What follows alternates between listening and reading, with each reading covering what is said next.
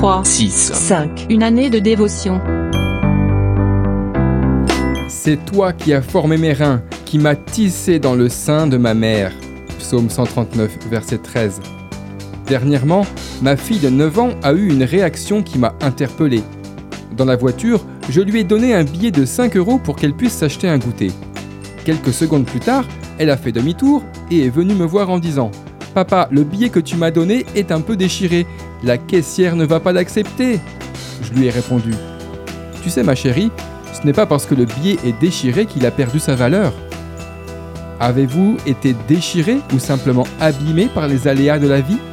Votre conscience est-elle marquée par des faits qui vous amènent constamment à vous déprécier?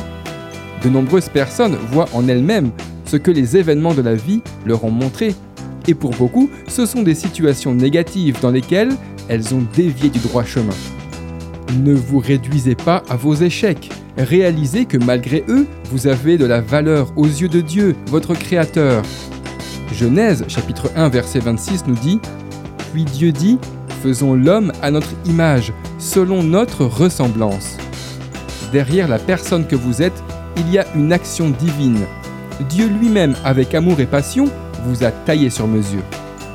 Puisse cette vérité vous redonner l'estime de votre personne et vous amener à vous considérer sous le miroir de la parole de Dieu. Le psalmiste proclame ⁇ Je te loue de ce que je suis, une créature si merveilleuse. Psaume 139, verset 14. D'après le livre 3, 6, 5, Une année de dévotion, de Yanis Gauthier.